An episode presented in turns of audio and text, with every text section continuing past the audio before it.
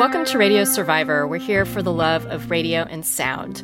I'm Jennifer Waits, and joining me are my hosts. Hi, this is Paul Riismandel. Hello, everybody. Eric Klein here. Today on the show, we're going to talk about podcasting. Podcasting is increasingly being taken up by people in academia for myriad reasons. Some professors are looking for ways to share their work, others use it as a research tool, some include it as a part of their teaching practice, while others seek to include podcasting as an official part of their scholarly output. We'll dig into these ideas on today's show with our guest, Hannah McGregor, who is Assistant Professor of Publishing at Simon Fraser University and co director of Amplify Podcast Network. A podcaster herself, she is co creator of the feminist Harry Potter podcast called Witch Please, and also the creator of the podcast Secret Feminist Agenda. Thank you for joining us, Hannah. Thanks so much for having me. So, Hannah, I I was very intrigued that you are in the field of publishing, mm-hmm. um, but you're dealing a lot with podcasting. So, maybe if we could start with you explaining how publishing and podcasting are connected. Yeah, I mean, as is typical for me with a lot of my career moves, I realized that publishing and podcasting had a lot to do with each other in a sort of backwards order, which is to say that I started off as an English literature scholar. That's what I have my PhD in. I was doing a postdoc in English literature when I started making Witch Please, my first podcast. And I didn't realize that podcasting was a really interesting subject to look at from a publishing perspective until I applied for a job in publishing studies. And you do this thing when you're on the academic job market where whatever the field the job is in, you just kind of convincingly invent a way that your work fits into it. Mm. And so I kind of convincingly was like, podcasting, that's a publishing thing, right? And it probably wasn't a, until about a year into my job at Simon Fraser University that I actually really realized that what I do is publishing studies and that that is actually a correct categorization for my work. Can you explain uh, publishing studies? I've been in and around academia for way too long, and this is this is a new one on me. Actually, what what what defines publishing studies? It was new for me as well. so I, I learned it over the process. I've been here for four years now. And so I think I have a fairly good grasp on it. Uh, it's an interdiscipline, which is part of what makes it confusing. So there are people who work in publishing studies who look at the history of the book and who are mm. interested in the sort of emergence of the book as a technology and then the gradual emergence of a kind of uh, industrial infrastructure around book creation, right? How do we start to turn books from um, this weird one off idea that Gutenberg has that he ends up going bankrupt and and dying unknown and erased by history. The, the book as the startup, the failed startup. Failed startup is exactly what the first printing project was, right? His uh his his co-director um Fust, Johannes Fust, got all the copies of the first printed Bibles and uh, started traveling around selling them as manuscripts until people got suspicious of the fact that they looked too similar to each other. So, how do you get from that, you know, somebody selling manuscript copies of the Bible out of the back of a wagon to this sort of mature industrial model of publishing as an industry, as a sort of cultural industry with a particular kind of logic to it. So, on the one hand, you've got people studying that history, studying the present of it, trying to understand it. You also have in that field people studying scholarly publishing, so specifically looking at how do scholars communicate our knowledge, um, people looking at open access publishing, and then people looking at me, looking, sorry, people like me looking at non traditional forms of scholarly publishing and trying to imagine how we can expand the notion of what constitutes scholarly knowledge production. So, so what, that's oh. that's one way in for me. So, what is, like you mentioned, uh, traditional scholarly publishing? What is that? Uh, you know, because a lot of people might, maybe they're outside of the world of academia and they might not even know what scholarly publishing is. Yeah, this is one of my always one of my favorite lessons in like my undergraduate publishing courses, where I'll sort of take them through the different pieces of the publishing industry and we get to academia and I'm like, you know, buckle up, you're in for a wild ride. It is truly a bizarre industry. So, what's important to understand about scholarly publishing is that academics are expected to publish as part of our jobs. And so, you know, there's the old truism in academia publish or perish. You've got to be producing research and you've got to be getting it out in the world somehow. And the expectation is that that research will be peer reviewed, which means that it has to be published in a scholarly journal or published by a university press, because those are the platforms that have, you know, the infrastructure in place to peer review work. Because And it is Hannah- expected Hannah, to be part of our quickly- Hannah, can you quickly Yeah. describe to um to a radio audience that doesn't know about how academic life works very quickly? What does peer review mean? Absolutely. Peer review is a process by which other experts in your field read your work and evaluate it prior to it being published so that we can ensure that there is minimum bias um, and develop consensus within particular areas of research. So you can't just make stuff up. And I'm excited about that. We're gonna. We're, I don't want to sidetrack us from the, the the thought that we're on, but I'm excited about how uh, we're going to talk in in a moment about how podcasts could be peer reviewed, which is a very exciting topic today. Yeah, yes, yes, that is uh, uh, one of the big challenges that we are working on in our in our project is how to peer review non traditional work. Um, the other significant context, and this feels important to me, is that academics, because it's part of our job, are not paid to publish elsewhere, and so we produce the work, we do the peer reviewing, and all of that falls within the expectations of our regular jobs. Um, and I point to that because one of the really significant uh, ongoing debates happening in scholarly publishing right now is the question of open access publishing. Um, a lot of scholarly journals are paywalled, and you have to pay very expensive per article fees or journal subscription fees to gain access to them.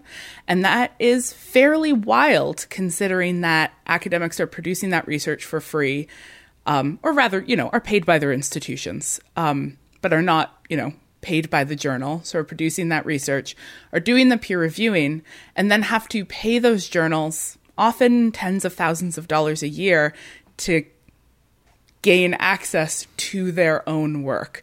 Um, it's a bit of a racket, which is why a lot of academics right now are really interested in finding other ways to get our work out there. And so, um, as you know, this this need to continue to publish to satisfy the university's desire for you to be a published, you know, doing your research and being published. Um, does that require being published in peer reviewed publications? Yes, yes, it absolutely does.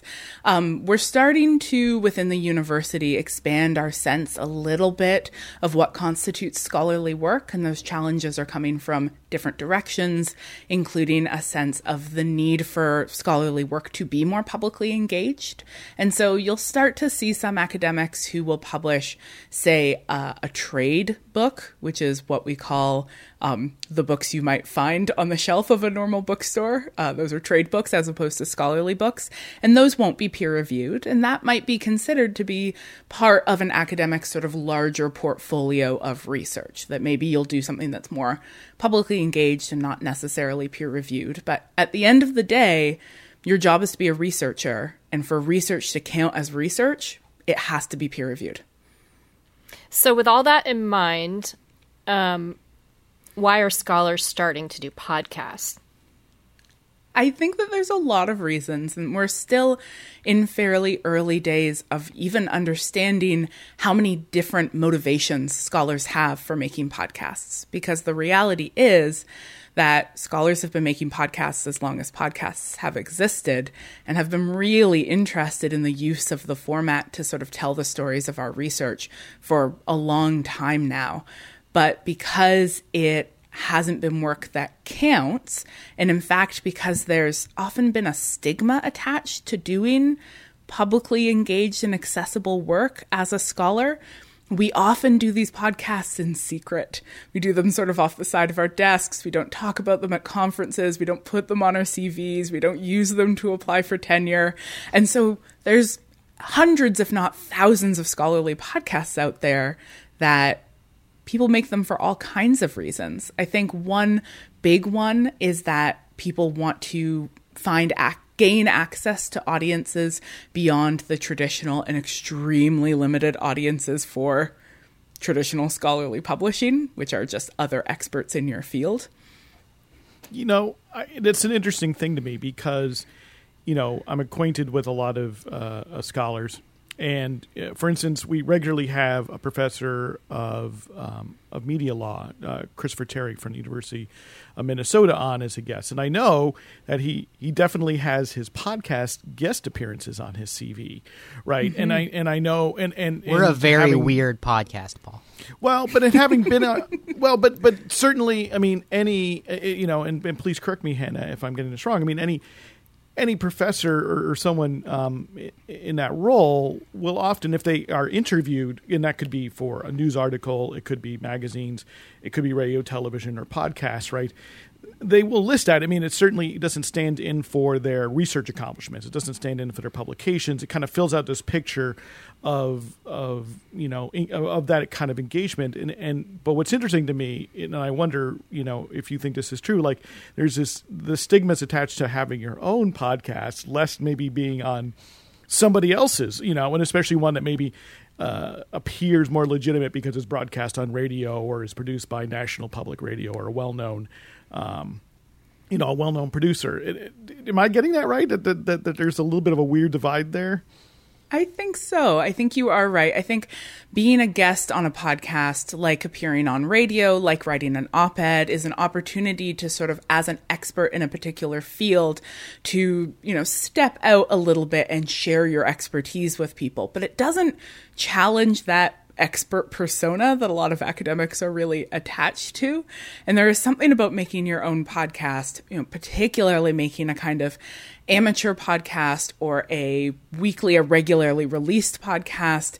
There's a little bit of failure involved in that. There's a little bit of vulnerability and riskiness involved in that. And we're used to all of our work having like 17 layers of validation between us and the public. And so that's a really different way of doing things. It is also fun, which is, I think we can't like undercount that as a motivation either. Is that people who love doing this work and who want to like you know, hang out with some friends who also love it and just chat about ideas. You know, there's a pleasure component to it as well.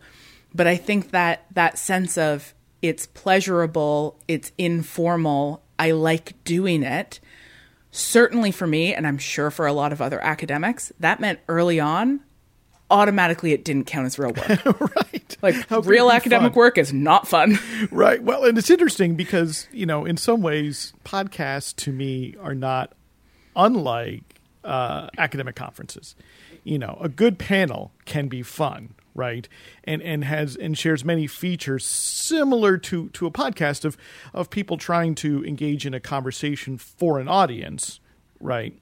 And as well uh, in a way which which the ideas that they're discussing and and and perhaps exploring more deeply, you know, requires uh, sort of bringing people in, if you will, right? And of course, at, at, an academic conference, you can take a lot of things for granted in terms of the audience's familiarity with with the uh, with the subject matter and the discipline. But nevertheless, you know, you may be talking across different subspecialties, and, and you have to sometimes uh, do a little bit of that work to bring people in. I realize it doesn't always happen, but you know, Sometimes. I know I know plenty of, of, folks you know who who enjoy going to conferences because of the social aspect, because of the opportunity to do these things. Well, yeah, um, the academic discourse is probably you know we have a few people in here who went to grad school, and you know it's fun to have nerdy academic discussions, or else you wouldn't kind of take on that project of going to graduate school.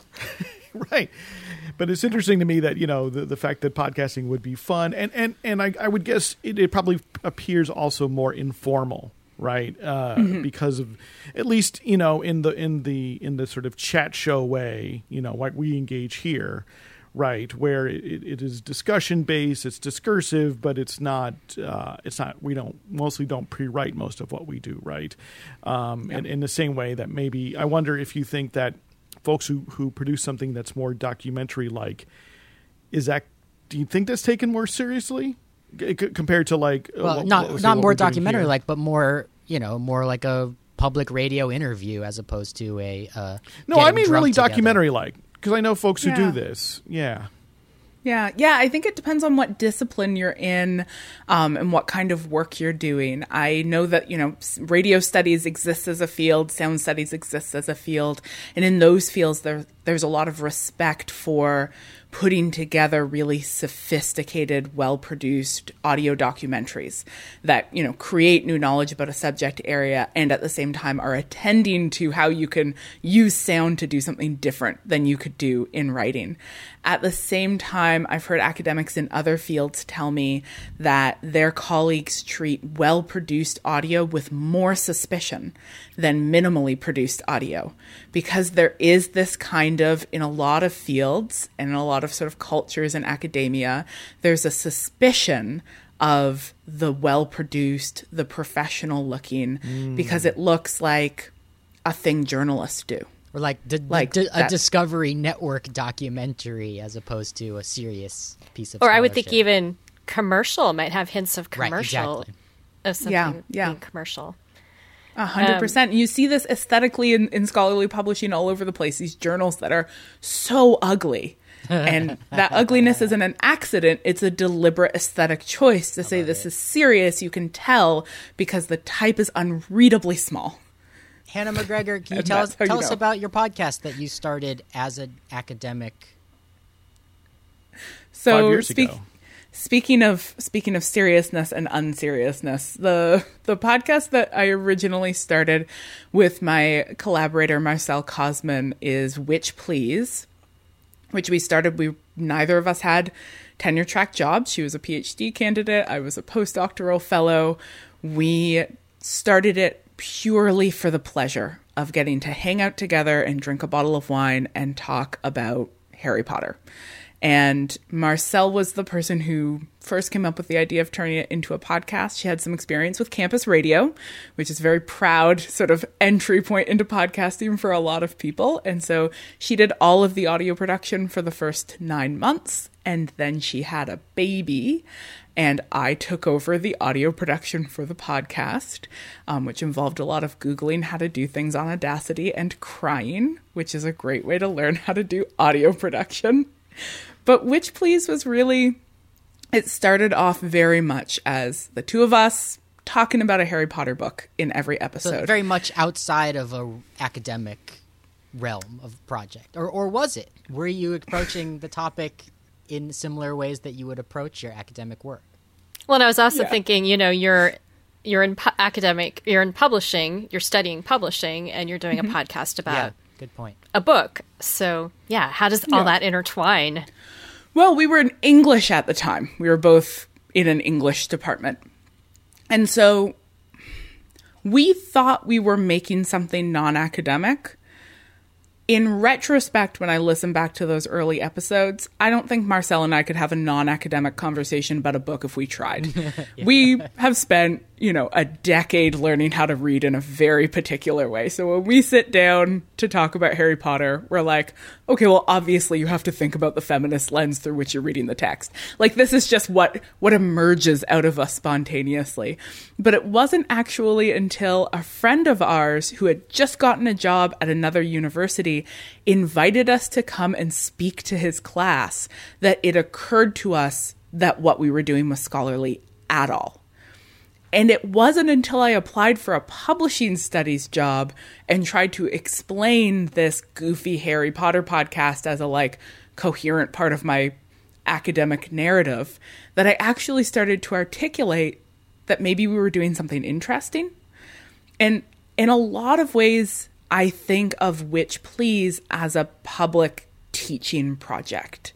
Because at the end of the day, what we're doing is using Harry Potter as an entry point into larger conversations we'd like to have with our listeners about queer theory and feminist theory and disability theory and, you know, like authorial intent and all of these ideas that we think are really uh, interesting and, and helpful if you want to be a, a careful and critically aware reader. But it wasn't until I became a publishing studies scholar that I actually sat down and thought to myself, if I was going to make a scholarly podcast, what would that sound like? And that's where Secret Feminist Agenda came from. Oh, yeah. Tell us more about that. Yeah. So I was a year into my job in publishing studies and had really started to think about, particularly about feminist critiques of traditional forms of scholarly communication. Um, there are lots of feminist critiques of the way that scholarly publishing happens. One of those is absolutely how inaccessible it is. This idea that we're producing knowledge behind these walls and not you know, actually helping to mobilize it to communities that might be interested in it. Um, another piece is this idea of traditional scholarly communication as needing to be really disembodied and authoritative and written in the third person always, and just sort of taking the human out of it. And so I became really interested in how podcasting could particularly stage a feminist intervention into scholarly communication that's about putting the body back into work sort of via the voice as a as an instrument for carrying aspects of our embodiment putting the first person back in putting the personal back in um, thinking about what it means to be vulnerable in the way you do scholarly work, to talk about failure, to be openly and publicly uncertain about complex ideas rather than only talking about things once you've decided you totally understand them. And so the podcast became a space for me to try to enact those sort of critiques of conventional scholarly communication by making what was initially a weekly podcast where I would have a conversation with an interesting feminist. And so this secret feminist agenda has become a big part of this whole idea of peer reviewed podcasts. So can you explain mm-hmm explain how that happened and also what a peer reviewed podcast is, what it looks like. Yeah. Yeah, we're kind of we're kind of making it up still. Um how it happened is that not too long after I started making Secret Feminist Agenda, I applied for a grant with my colleague Siobhan McMenemy, who is the managing editor at Wilfrid Laurier University Press. And Siobhan and I had proposed to experiment with peer reviewing a podcast. We didn't know yet what that would look like. We just knew that if we wanted this work to count, both for me towards my career, but also for other people who might also want to experiment in scholarly podcasts, we had to figure out how to peer review them because it's got to be peer reviewed if it's going to count. And so we had this idea that we would create some sort of pilot podcast, and we got the grant funding. And then Siobhan said, Well, why don't we just do Secret Feminist Agenda? You're making it already, you're passionate about it that should be the podcast that we peer review. And so we agreed to make that our pilot project, but then immediately we had all of these wild new challenges because the more obvious way to peer review a podcast is to put it through the same kind of publishing workflow as you do a journal article or a book. Yeah, turn, turn it into text, it, basically. Or more, more in terms of I mean, yes, te- text helps for sure, but more in terms of the order of operations. So I make a draft, you know, here's how this would hypothetically work. I would make a draft of a podcast episode. I would send it to my editor for feedback. She would get back to me. I would revise it. Once she said it was ready, we would send it out for peer review two or more experts in my field would listen to it, they would give me feedback. They'd probably tell me to revise and resubmit it. So I would revise it and then I would send it back to them and then they would listen again and then they would say, Yeah, okay, I think this is ready if you do these five additional things. And then at that point, roughly a year and a half has passed and the podcast episode is ready to go public. Whoa. So, right. And that. So revising in this case means re recording the interview? I mean, who knows? Because that's not what we did. Yeah. Or editing or something. Yeah. So what did and, you do? Oh, and I did. Sorry, go ahead. Oh, I'm also sort of curious, like maybe to just back up a second. If somebody is peer reviewing your journal article, for example, mm-hmm. you know, what are the sorts of things they might say versus when they're peer reviewing a podcast? And and are you think were you thinking I need to have podcast experts as well as experts in my field? And like that be, seems it might be really it might be really useful also to help us, uh, the audience who is outside of the world of the academic world, um, how it's different than like you know online criticisms that we're used to. Yeah, absolutely. So a couple of things traditional peer review. Um, one, it would be fully anonymous. So we call it, we use the phrase double blind uh, in academia. So they don't know who you are and you don't know who they are. And they will give you feedback ranging from uh, you haven't engaged enough with these particular thinkers, or your thesis isn't clear, or um, you know the evidence you've provided doesn't actually arrive at the conclusion that you thought you were arriving at. You know, it could be massive structural issues, it could be small additions. You know, it really depends on on the state of the article. But a lot of the time, as a writer, you're going back to the drawing board and, and rewriting the thing. And so, in terms of podcasting, you know, it's hard for me to imagine what that feedback would look like because we didn't do it. Because what we did is decide to peer review a podcast that I was already making and publishing weekly. There were already like 12 episodes out when we decided it was going to be the thing that we peer reviewed. And, and obviously, so, you're not right anonymous, too. I'm super not anonymous. It's extremely in my voice. Uh, so, we decided that we were going to do after the fact peer review, that we were going to peer review it season by season. Mm. Um, and that because it was already impossible to make me anonymous, that we were also not going to make the peer reviewers anonymous. And so, this is where collaborating with a press really came in because they are very experienced at setting up peer review processes and they're very good at setting them up in a way that is appropriate to the work. So Siobhan is the one who found my peer reviewers, and the peer reviewers for the project have predominantly been feminist media scholars. So, scholars who are really engaged in the question of like where feminism and media intersect and change the way that we tell stories, change the way we think about authoritative knowledge, change the way we think about evidence, um, those kinds of ideas. And then Siobhan developed a peer review questionnaire for them that was very specific to this project that asked questions about format, about content, um, as well as meta questions like do you think podcasts should be peer reviewed? Wow. Do you think a podcast can make a scholarly contribution? Because it was, I mean, it was a grant funded project. So we were exploring, you know, we were finding out is this anything? Are we going to send this off to the peer reviewers and they're going to come back and say, like, no, this is nothing? Stop doing it. It's ridiculous. And how are, um, what did the peer reviewers think when it was proposed that they peer review a podcast initially? Were they excited about it? Were they dubious?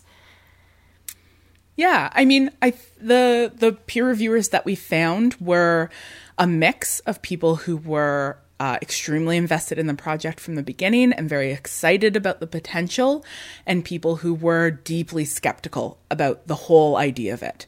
And that's a useful balance, right? You want some people who are really on board and see what you're trying to do, and you want some people who aren't necessarily convinced.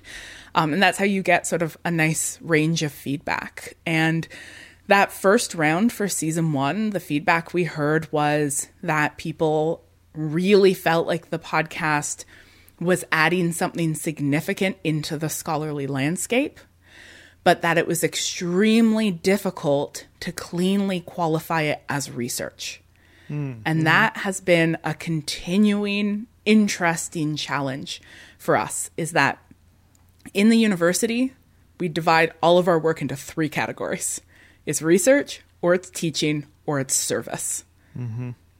And an important thing to know is that those categories are not equal. There is a hierarchy. Research is the top, it's the most important, it's what the university uh, rewards most actively.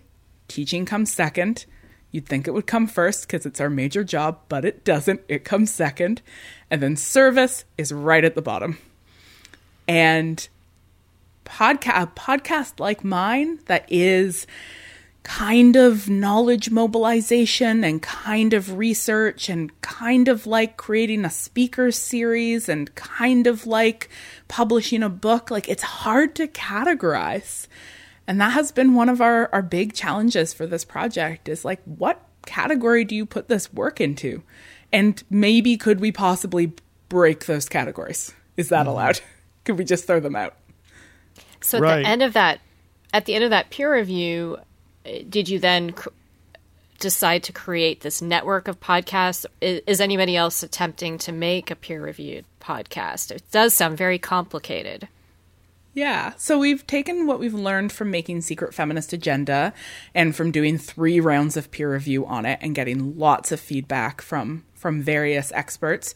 And then also just the sort of wider feedback that we get from listeners and from other podcasters who just, you know, engage with the podcast is this next project. We're, we're building the Amplify Podcast Network. And what that is going to do is add three additional podcasts into the network created by other scholars that are going to take different approaches to the peer review process. So, with these podcasts, we are going to do advanced peer review rather than post publication peer review and we're going to conceive of the podcast as short run mini series rather than ongoing and continuing serial podcasts. Because um, uh, ongoing and continuing serial podcasts is extremely hard to make when you are a full time professor. You know, I mean, I think there's real parallels in the way that, I mean, media is actually produced in that way, right? Or let's just even say podcasts in particular. Because certainly there is a difference between a program like Serial and you know the uh, the Slate Gabfest, right? Mm-hmm. Um, Serial, you know, is a documentary. I mean, it's journalistic, but it's a it's a it is a documentary podcast. Um, it, it is thoroughly edited. It is thoroughly, at least internally reviewed within the organization in which it's made. Um, it is fact checked right? As as as would uh, say a, a feature uh, reported piece in the New Yorker would be, and mm-hmm. often many many even popular press books are, are fact checked. Um, versus the Slate Gabfest, which you know weekly talking, you know, knowledgeable people talking about things that they have knowledge about. Uh, probably goes through you know enough editing to get it out the door but you know not so much editing uh, that things you know if, if you need to correct something it's going to be corrected next week right if you need to walk something back or you need to to say something more about it it happens yes. next week and and so it seems to me you know a little bit in a way right that the, you're sort of inserting the peer review process into that normal production stage of, of if it was a serial podcast essentially right a series podcast but what, what you're changing is is who who does that reviewing, right? You know, often you know if it's a production team, it's within that production team. It's probably rare, though not unheard of, that you would engage somebody from outside of your production team. You might because you want to get a second opinion, you're trying to figure out an edit, you know, you need someone to kind of give you a little bit of hint, but it's not in the same sort of um, validity check. I don't know the right way to put it. Right, uh, yeah. that that it seems like uh, sort of a, a peer review uh, process would, would would entail. Right, and and I guess you know in that way it's a similar parallel to. Um, to that uh, trade book versus a scholarly book, right? The scholarly book will go through that peer review process. A trade book will still be edited. There will be an editor assigned, uh, but that that editing maybe uh, is of a different sort. Does does this parallel make sense to you? It really does. It really does. And essentially what we're doing right now is helping those those podcasters for these three new podcasting projects put together their teams. So mm-hmm. part of putting together your production team is that we are actually going to support people finding and working with producers, which I haven't previously for my own podcast. You know, I made Secret Feminist Agenda myself. Um, and so, you know, we're, we're setting people up with producers. We've got a supervising producer, Stacey Copeland, who is helping to sort of manage the network as a whole. Um, and you can absolutely think about the peer reviewers as part of that production team. That's just a stage in what podcasting production will look like for scholarly podcasts. And at the same time, I, I you know, I want to hold on to the idea that academics like can and should make weird, shaggy, informal weekly podcasts. That there's that there's something in that as well that's really beneficial, but they're so much harder to figure out how to count. Can you right. can you talk about why that's beneficial to, to to speak out loud into microphones on a weekly basis informally? How does that benefit your academic work? Yeah, I think that those weekly chatty or you know weekly or fortnightly chatty podcasts do things well that are different from what sort of extremely well produced short run documentary series do well, which is to say that they gather engaged publics around them through the fact that they are released regularly and predictably in this serial fashion, um, that people become sort of committed listeners who know when the new episode's coming out. Uh, they give feedback, they engage, they start to participate in this community of discourse that surrounds the podcast. That's what makes podcasting a pretty unique medium in 2020. Like, what other actual serial media do we still engage with that isn't sound based? Like TV's all Netflix series that are released simultaneously, and we expect everything to be on demand and streamed. But here we are, you know, patiently waiting until Monday morning for our new podcast episodes to drop. Right. And those things are being Yeah, but- created in real time in the minds of the hosts and guests for consumption by the audience this pretty mu- the same week. Everything's coming Yeah. out um, much more simultaneously than, So than the they're other media. timely and responsive in a way that is hard to do with other stuff, right? You release an episode, you somebody has feedback or critique or a response and you can engage that right away and bring it into the next episode. And that's hard to do as an academic.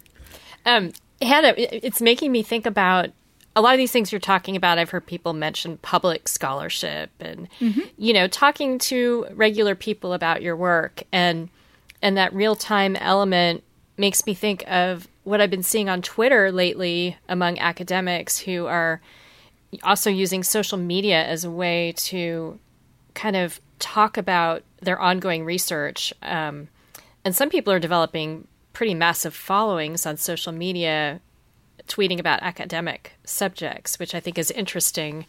Maybe talk about that connection a little bit. I absolutely think about podcasting as part of the larger landscape of publicly engaged scholarship for sure. Um, for me, that form of podcasting, that kind of you know regular, informal, publicly engaged mode, um, has a lot to do with blogging in that sense, podcasting is a lot like audio blogging. It's kind of regular and informal and vulnerable and process based, and and there's a proud tradition of scholarly blogging as well that that has faced a lot of the same challenges hmm. that podcasting has in the sense that it's work that can really engage audiences and really help to mobilize ideas outside of the university. And that is really hard to figure out how to count according to how we count our work. And social media absolutely falls into that as well. And you see so many examples of just brilliant publicly engaged scholars like Tressie McMillan Cottom is one of my absolute favorite Twitter follows. Um, and she is this great example of somebody who is like a rock star public scholar who has published a trade book of essays, who makes a podcast, who engages people on social media, and who is using all of these platforms because she thinks that her work is like urgent and timely and she wants people to know about it who aren't you know the 20 people who are going to be in the room at a conference presentation. And we've got you know beautiful examples of people really figuring out that if you are a good communicator and you know how to tell the story of your work in a way that engages people, then you can find lots of possibilities for audiences outside of that, you know, that traditional academic audience. It's, Um, it's so unfortunate it's a- that the university doesn't always recognize that. I mean, especially as you're talking about some of these things that are urgent and important for the public at large to engage with. Um, that must be so frustrating. Yeah, yeah. It's a, a colleague of mine, Juan Pablo Alperin, did a, a research study, I think just last year, looking at the tenure and promotion documents at universities across North America. So these are the documents where you spell out what people need, what academics need to do to get tenure, which is, you know, what, what hypothetically we're all working towards. Uh, if we were lucky enough to get hired into a tenure track job in the first place. And what he noted is that while lots of universities talk about public engagement as being one of their priorities, publicly engaged scholarship almost never appears in tenure and promotion documents. So hypothetically, we care, but in practice, it's largely not rewarded.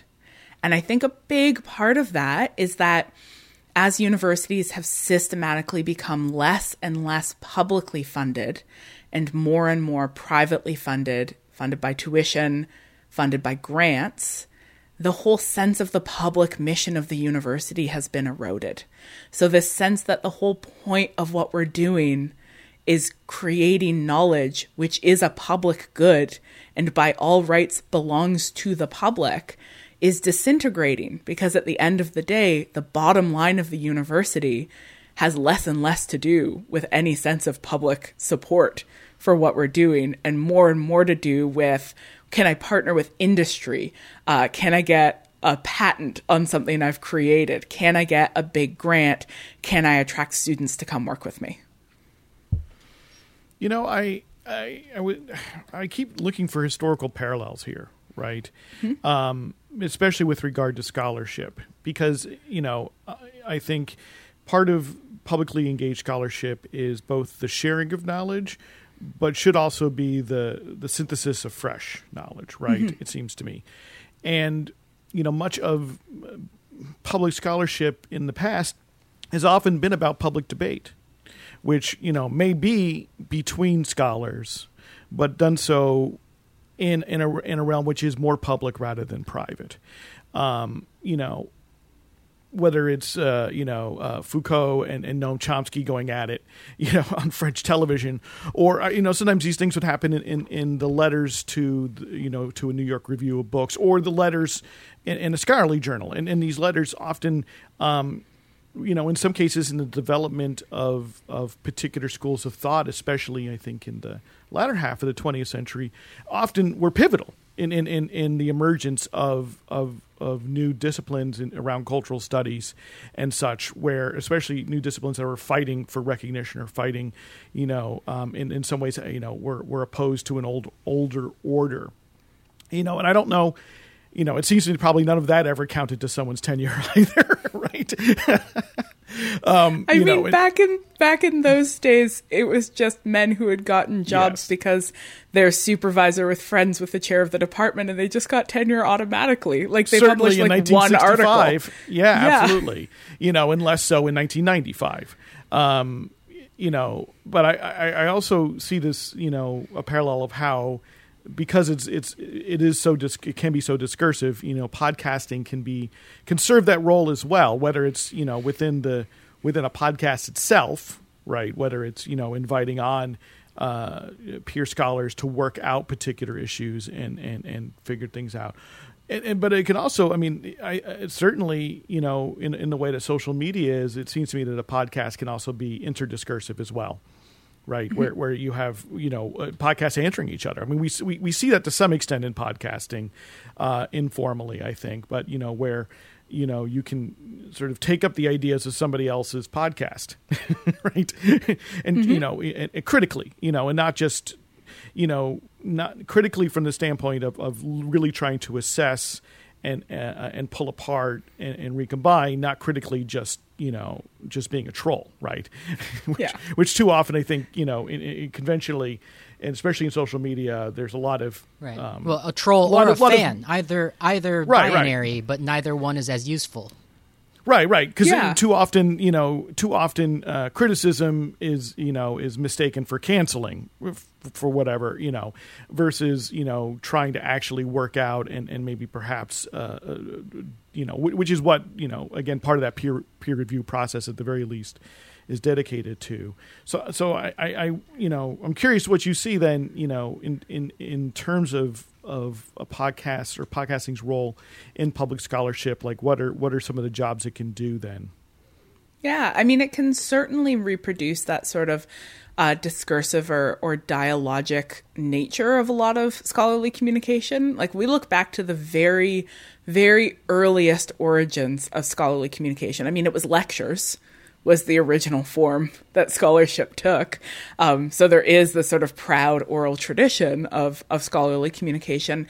But we can also look back to some of the earliest scholarly publishing and note that it really was about um, capturing like scholars were already sending each other letters and working through a lot of ideas via correspondence. Like that was the sort of major um, transformation in the Enlightenment was this idea that that people would send each other letters and work through ideas together, and then people started gathering those letters into volumes and publishing them.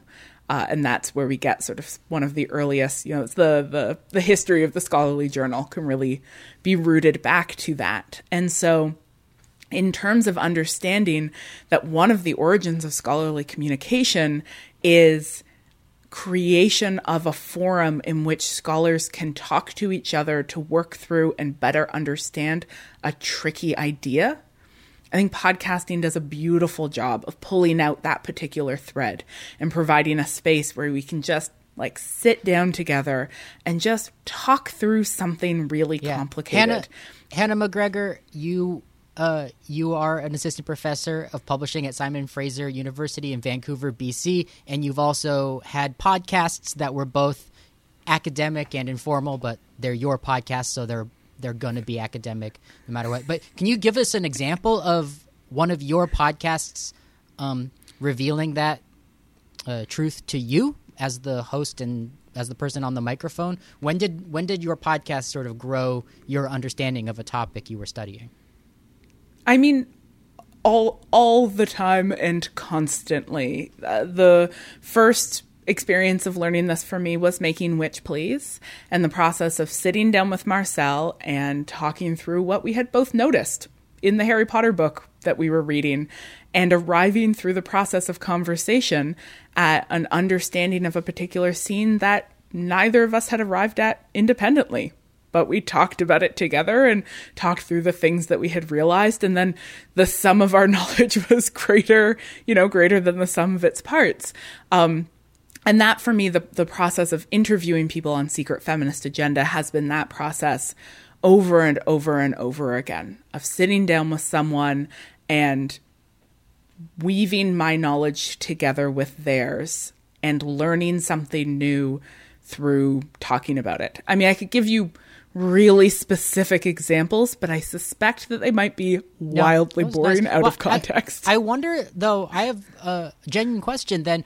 Why is that discovery that you're engaging in when you sit down on your um, Secret Feminist Agenda podcast and talk to someone you're excited to talk to and discover, and together you and the you know the host and the guest discover new ideas that were no were not present before the podcast was recorded. Something very you know important to me as the person who does this work. Why is that mm-hmm. not equal to the kinds of research that you were talking about earlier? What why is that valued less in the academic world? Because we don't have any currently existing metrics for measuring it really at the end of the day. Um, as uh, as universities the world over have gotten increasingly sort of absorbed into the capitalist logics of a lot of other kinds of institutions, we have come to rely more and more on metrics, uh, on ways that we can just count what makes scholarship good and what makes scholarship bad. You know, in the sciences, those metrics have gotten in a lot of ways really conservative. You know, it's citation numbers and that's it. Like you can you can prove your impact, you've got a score that says how good a scholar you are and you are expected to include that score on wow. your CV and that is what makes you matter or not matter. And guess what? Google Scholar will produce your score for you and it tells you how much you matter and it's calculated by how prestigious the journals you're publishing in are and how many people cite your articles and that's it.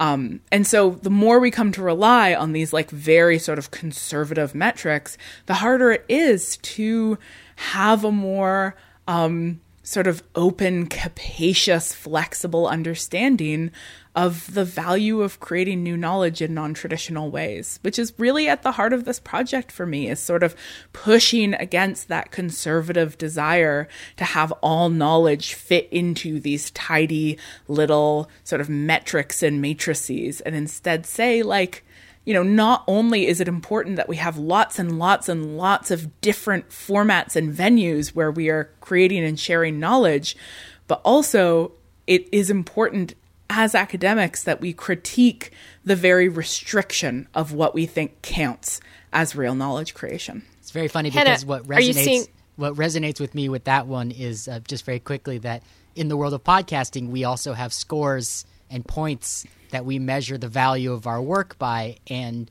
that uh, you know it the, the the number of listeners the amount uh, your your ranking on a certain um, app's charts are not always uh, equal to the personal value of the project It's I mean, capitalist. this- it is capitalist, and I say this about um, as we discuss ways that we can think about counting scholarly podcasts, which is an ongoing conversation. Whenever I, I think that there is a temptation to point to download numbers because they're so much higher for even the most trifling academic podcast. They're still so much higher than citation numbers. That's funny. Like one person might cite your article and even if you have a tiny podcast and like 50 people listen it's still so much better. But i i i want us all to collectively resist those numbers because mm-hmm. any metric by which joe rogan is the best at podcasting is a bad metric. Yeah, I mean that's something that's been a bit of a a, a hobby horse of mine, certainly, as Eric knows, um, as someone who's been in around podcasting uh, since the beginning. And you know, currently I work in commercial podcasting. I mean, that is my day job is in commercial podcasting, and you know, it it is it is critically important, I think, to me to to keep that spirit of of independent podcasting and community podcasting in the same way as it is with campus radio and community radio, where uh, you know the simple fact that you might still be able to talk to 50 people a week in this way is still rarefied air in a lot of ways and and would have been something you know if we go back uh, to you know pre 2003 was much more difficult to accomplish really you know and and so you know again if you were a professor who had a lecture course so you might be teaching to you may be speaking to 50 people a week but again a, a fairly rarefied experience all things considered and and different of course than than doing a podcast you know, more like doing radio, you know, the podcast is. And again, something which, you know, many people fought hard and, and, and dedicated lots and lots of effort historically to open up the airwaves so that somebody who wasn't a professional broadcaster and hadn't uh, had to go through many, many gatekeepers to be able to speak on the radio to something like 50 people or, or more, but some, often very, very truly just 50 people, you know, and, and to retain the, the, the, I think the sense of wonder and the privilege that it is to be able to do this, but also to maintain that ability and, and to defend it and that, that, um, you know, that it is valid. Because certainly, and, and please correct me if you think I'm wrong, Hannah, uh, it is very possible that, you know, somebody can publish a scholarly article in, in a journal and publish a podcast, and there's a good chance more people will hear their podcast than will actually read that article in a year. yeah yeah like um, almost undoubted. It would be very surprising if it turned out the opposite way. Um, you know the average citation number and citations are not synonymous with reading right? People read articles that they don't cite but we have a hard time tracking that and so citations are often our, our fallback. And the average number of times that a humanities article is cited is zero Right. Like, and, and, and, and so even if we say that that you know, well, we can't multiply by zero, but even if we say that you know some greater number than that people than than those people read it, nevertheless, they're not huge numbers. And again, I don't want to say that there's no value in those articles because often the value of them in in, in future scholarship is unknown at the time of publication. And I think the same is true of, of, of a podcast. That and and this is what I think is going to, we're going to see increasingly be true, provided podcasts are properly archived, which at least people are working on. Is that you know being able to go me back? Yeah, I'm working say, on that Are you wonderful? So Yeah. that's another big part of the Amplify Podcast Network project is that we're developing digital preservation standards for scholarly podcasts so that they'll be discoverable through library catalogs. Wonderful. Let's let's take that let's take that quick digression because it's more important than what I was going to say. Um, yeah, and that's something that know we we've been interested in on Radio Survivor is preservation. We've talked a little bit about projects to preserve podcasts. The Library of Congress is starting to preserve pro- podcasts, um, and we've talked to a lot of folks about preserving radio. And and mm-hmm. so yeah how how will you preserve academic podcasts Well, right now we're using the model of the institutional repository, which is essentially a place where any academic affiliated with a particular institution can put their work and are in fact encouraged to put their work because you can put preprints of articles there. And then even if you've published your article in a paywalled journal, um, institutional repositories are openly accessible. So you can go and read people's preprints there for free. Um, and so the institutional repository at the end of the day is like a chunk of server space that the university has committed to maintaining that, you know, a team of extremely skilled librarians are ensuring has longevity um, with some metadata on top of it that makes things findable. And so, you know, we're using the best practices already in place with things like institutional repositories, um, developing some sort of consistent language to make sure that we're saving the information we want to save. So, you know, do you make sure that all of the guests are listed? Do you make sure that the show notes are saved? Do you make sure to save uh, photographs that might be, you know, images that might be attached to the show notes? You know, what needs to be preserved? Um, and then, where possible, can we get a WAV file for this podcast? A high Because quality that is- file. that is the archival standard for audio is WAV files, whereas podcasts are released as MP3s. Um, and MP3s are not great file formats, but WAV files take up a lot of space. So we're working So- through that as well. hannah i'm curious if, so if it's in the the official repository does that then help you in your justification that this is academic work this is scholarly work um, is that part of the agenda there too maybe It's definitely part of the sort of larger infrastructure we're trying to build through the project. So, the Amplify Podcast Network is not just about creating new scholarly podcasts, it's also about sort of building around scholarly podcasting the kind of infrastructure that will help to solve the problem of how we make this work count. And so, one way to do that is to get the podcasts living in places where scholarship lives to make them discoverable and citable so that they start to become part of the sort of ecosystem of scholarly knowledge. Um, that's one piece of it for sure. Um, you know, there are, there are other pieces of the project as well, including just kind of like a having conversations with people who are in positions in scholarly publishing and in universities to change how things are counted. You know, Yeah. part of it is just talking to people. along those lines, uh, are, do you have examples of other forms of, I don't know if it's new media like blogs, do you have other examples of of places where academics have done work that they've struggled to kind of um, struggled to have it included in that bucket of things that count as scholarship? There are lots of great examples. One of the obvious places a lot of this work comes out of is the field of digital humanities, where there's a lot of um, tool development, um, like building a tool that might help people do like literary analysis of a large text corpus, um, or maybe like creating a really good, um, rigorous scholarly digital archive of some particular scholar's work. And, you know, that doesn't look like a journal article, but it still matters. So, so conversations are happening there. Uh, my favorite, most recent example is that the University of Michigan Press just released the first ever peer reviewed rap album, which is, I think, such.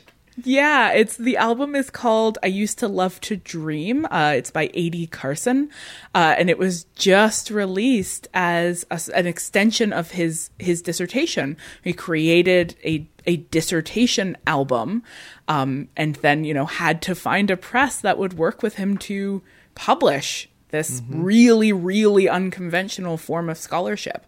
But that idea, I think, particularly for those of us who work on culture, like radio scholars, film scholars, music scholars, that were sort of really interested in, like, well, instead of always having to write an article about the thing, like, could I create my scholarship in a format that is more suitable to my actual object of study? Well, I wanted to ask you about that because and I used to I used to work in a film school and I did so as staff, but but you know, but at Northwestern University, so I, I was actually on staff as as the radio station advisor. But you know, I worked commonly with faculty who whose work was to develop screenplays or to develop works of multimedia art and plays and and and such, right? Um, and yeah, thinking you about often- visual artists, all kinds of Right. artists. I mean, often they- they, came more from an M, they had an MFA as a background, but there are also PhDs in the mix, right?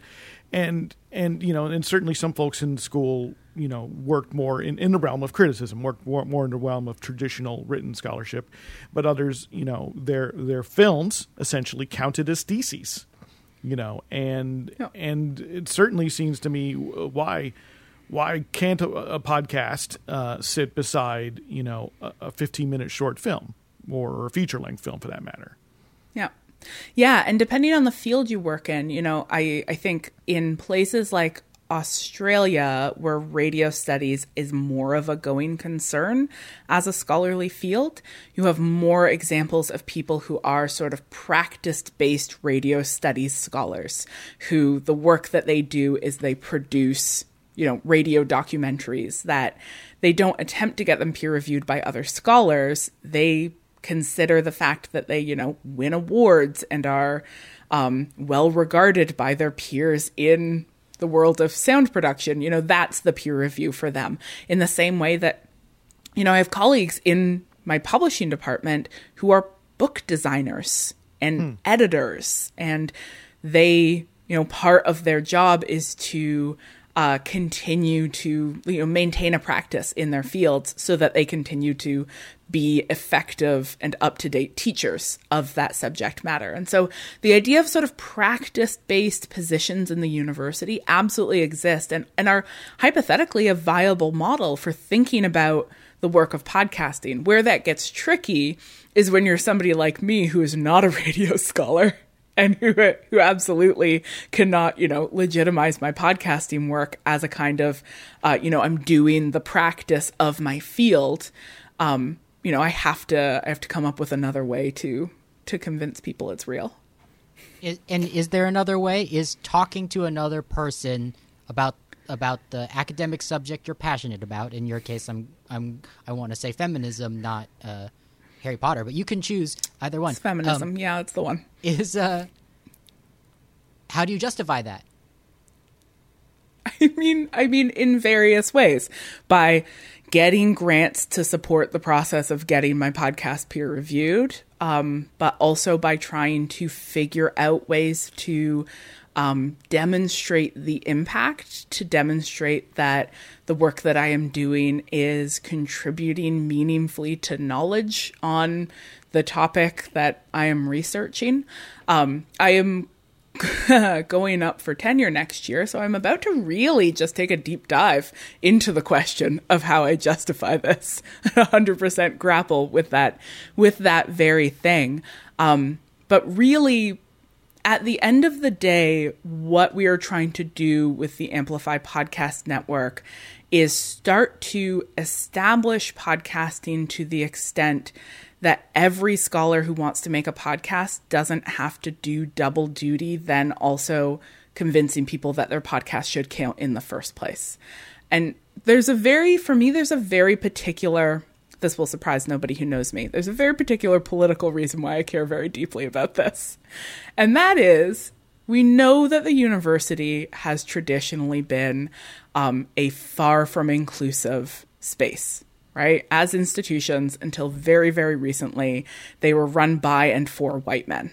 And really was only in the sort of 60s and 70s that they started opening up and and in recent years there's been massive qual- calls for uh, deliberately more inclusive hiring right the um, the actual representativeness of faculty in no way mirrors the demographic of students at this point.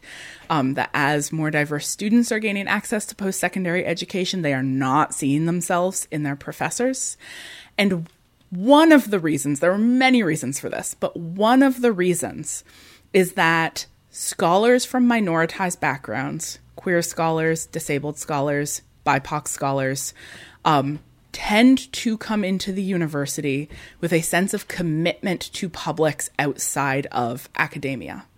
Um, we've got lots of examples in Canada of Indigenous scholars who come into the university with a desire to do community engaged work that serves their communities and a deep disinterest in doing work that you know fits the conventional mo- model of a scholarly career. Because like why would i want to serve the settler colonial state? Like i want to do work for my community. I want to do work that helps my community.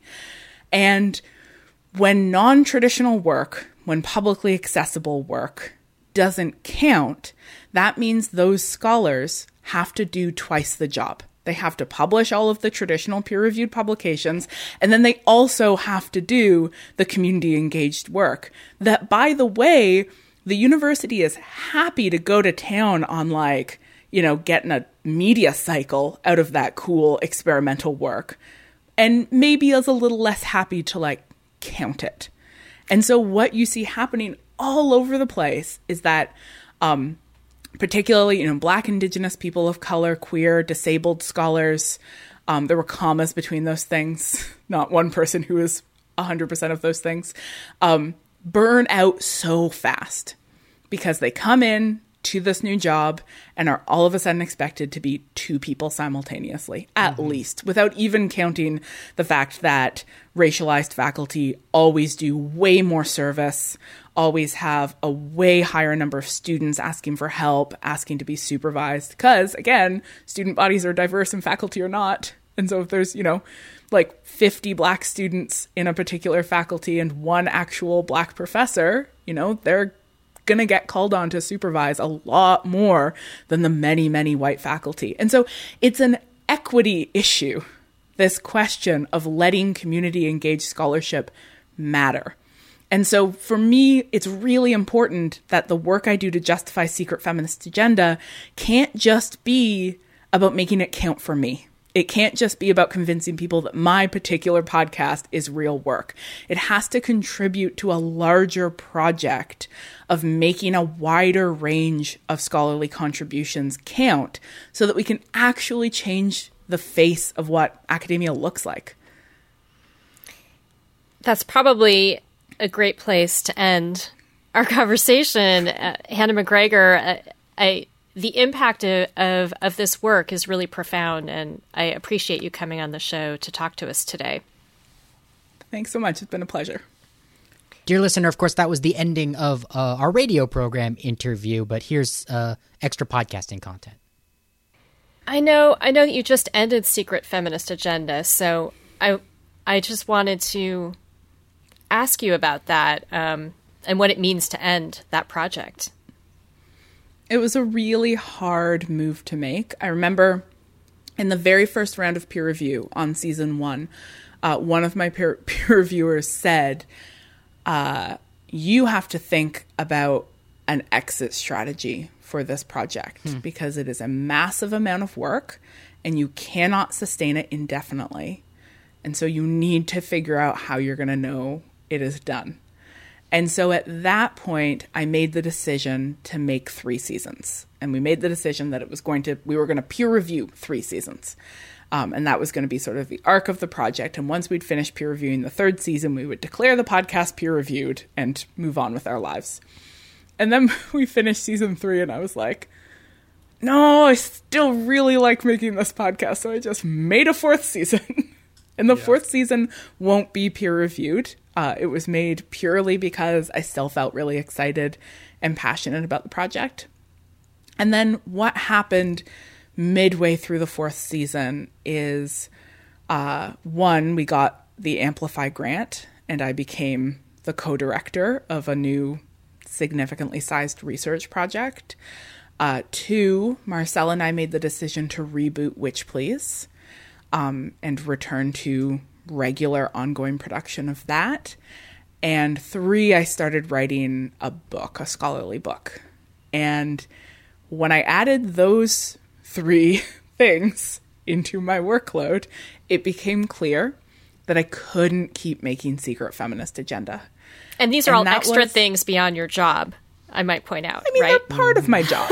but right? you know, like they, you know, they they are my job. Like this is my job is to do research, and those are right. all kind of kind of my research you know? In addition to that i teach and then in addition to that i have various service obligations. You know i'm the graduate program chair in my department right now. So so That's you know a lot. academia's every every academic has five too many projects um and that's just kind of how we roll for the most part.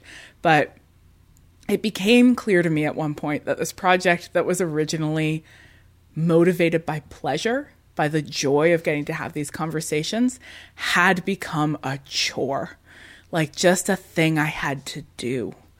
And when I realized that I didn't love it anymore, I knew I had to stop making it. And that was also very hard to do because it has built a following around it. There is a community of listeners, and there is a community of listeners who have made it very clear to me that, like, the podcast has been really important for their mental health. That, you know, it's one of the things that they really look forward to, that they structure their lives around it. And I get it because some of my favorite podcasts, if they stopped production tomorrow, I would be devastated. You know, they really weave their way into the texture of your life. And so it felt, on the one hand, like such a necessary boundary to set, and on the other hand, like a very, very hard goodbye. that human impact yeah, Yeah. that human Yeah. impact is so powerful i think you know throughout this conversation that's what saddens me about the institution not you know not being able to quantify that human impact that things have Yeah. Yeah, 100%. And and I don't know how we would even begin to do that because lots of things have human impact and sometimes that impact is horrifying. Like you know who the most successful like in terms of numbers and demonstrated emotional attachment, who the most impactful public scholar is, it's Jordan Peterson. Hmm. Lot he has had a massive impact on many, many people. I would say his impact is extremely harmful and that he primarily uses his platform to propagate ideas that have real and terrible consequences for the lives of extremely vulnerable people but people love him. So even if we if we switch the metric from like okay, well mm-hmm. it's not it's not going to be about, you know, this particular idea of impact, it's going to be about emotional impact. Like You can't you Well, I can't create a metric it's sort of without in- you need ideology. You need Right, values. You need ideology. You need but that's why. I think you need values. yeah, yeah. and that's a tricky thing because values could butt up against academic freedom very very Right. quickly. Very quickly. Right, but we have Right? We're- lines. we're not you know, values-driven we- institutions. there are lines, Right. and we draw them. There are values. You know, anti-Semitism, Nazis. We drew that line, and for the best. So, well, it seems like you know, it Like, seems like kind to of some draw that extent. line. yeah, thank you. Like, do we draw that line in every classroom? I'm not. Co- I wouldn't be confident saying that there's nobody in a university right now who is using the captive audience of their faculty to argue that maybe Nazis had a good idea. Yeah, yeah. Ten years ago, I- the line was was uh, more bold. Seemed. Now it's fuzzier. Although when I was at Northwestern, there was a, a you know an active Holocaust denier. Um, he was a physicist, right? So as long as he supposedly kept his Holocaust denying out of the physics classroom, um, but he was an active co- uh, Holocaust denier. But I think you know if I dial this, you know, go, look back to to what sound like a lot of your program is, it's sort of building ultimately you're building a consensus it sounds like to me right within within within a peer group of, of like-minded academics right and that's it seems to me this is is slow and is sometimes you know still riddled with all sorts of power relations that are very unequal right? That is a bit of how scholarship develops right? It's at least one element of the process. I i, I would not want to make the case that it was the primary element because you do have unequal power because you do have de- you know you have faculty who have more power you have department chairs you have presidents you have boards Yeah. of trustees and every all these other people who who who uh, are hard to convince to change their minds about things and, and But the i- step you away know- from the established order at the end of the day, the ideal of the university is that we are an institution that is self governed and self administered. And mm-hmm. unlike, you know, hospitals, for example, where at some point doctors made the decision to sort of outsource the administration of hospitals, and, and maybe some people working in medicine regret that decision because now there's sort of this, this administrative body with different priorities. The point, the ideal at the university is that we are self-administered and self-run and so our what we care about as scholars should sort of set the agenda um, and, and, that even if that's not actually how things work in practice um, the fact that that's the idea that that's sort of the mm-hmm. the shared premise that we're all operating under it can be a starting point, right? It can be a, a, point of leverage. It's still right. I do. I still still think you can you can try to at least attempt to hold people accountable to the ideas that are that are written into sort of the Constitution, if you will, or or, or at least written into the ideology, even if not always uh, firmly attended to in practice. Uh, Hannah, this has been a delight. Thank you so much for taking some time for this. I hope we get to follow up here. I think we'd like to hear uh, progress oh, on, on this project. Yeah, on, on no, Amplify and every uh, and, and, so oh, on. yeah, and there are things yeah. we didn't get to, like the spoken the spoken web podcast. So that could be a whole Do other a episode. Whole another episode about the spoken web podcast because it is a totally different kind of project, and I think it's really cool. Well, thank you again so much to our guest today, Hannah McGregor, co director of the Amplify Podcast Network and assistant professor of publishing at Simon Fraser University in Vancouver, British Columbia.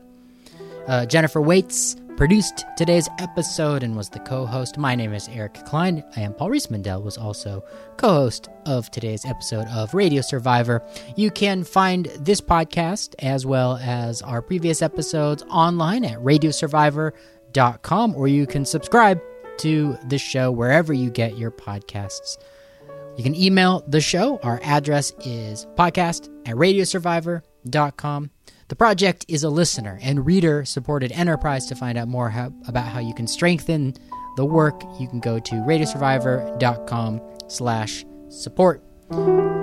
Thank you so much for listening. We'll see you next week.